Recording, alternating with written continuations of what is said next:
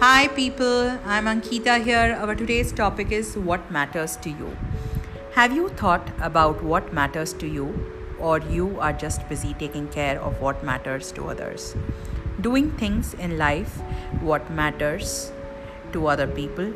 Are you so afraid to say no to them that there is something else which you really want to do? Or even acknowledging your desire is different than what you are doing right now? Step up for yourself, take the step, and do your work. Gaze within you, remove all the clutter. Once you declutter everything, you will have more clarity.